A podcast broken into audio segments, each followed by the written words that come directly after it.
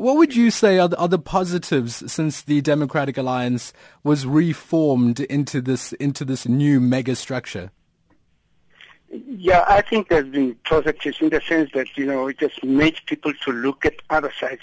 First, we're very close, a close community in terms of in little boxes. You see, you never looked outside your own little convenient and comfortable kraal. But now that we do that, and we just did that, it just only showed that uh, South Africa is a diverse country, and South Africa has got a wonderful uh, uh, constitution which embraces cardinal of fundamental human rights, the freedom of belief, association, and expression. And I believe once the Democratic Party moved on to that, we showed that we cannot forever be enclosing ourselves, keeping ourselves in little enclaves. When people think alike, they naturally want to be alike for the common good of all. What would you say? I said it at the beginning. People never mm-hmm. ask me why I joined, black as I am, joined all those whites. The thing is simply this, you can't blame people for the color of their skin. Neither, they had no choice either to choose who their families or parents would be.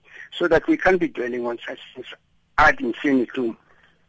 Joe, it, it, must have been a difficult decision for you at the time to join the DA, or, or was it a difficult one? Absolutely, it was very difficult. It is still very difficult now, but all the same, it makes you strong and wiser. You begin to see the lie of those who try to inconvenience you. I just spoke to somebody. As we praise, welcome Jongwe, many don't even know who Jongwe is. Jongwe is President, uh, President, uh, now there goes the name, Mugabe. But at the same time, in the same breath, we harass his compatriots, we harass his fellow citizens who fled for come to South Africa for economic asylum and political asylum. We don't ask the reasons why honorable say you should people be like this, treated this way. You see, those are the lies, you see. You always want to point at others. It is this system that has done this. It is this tribe that has done this, never your own.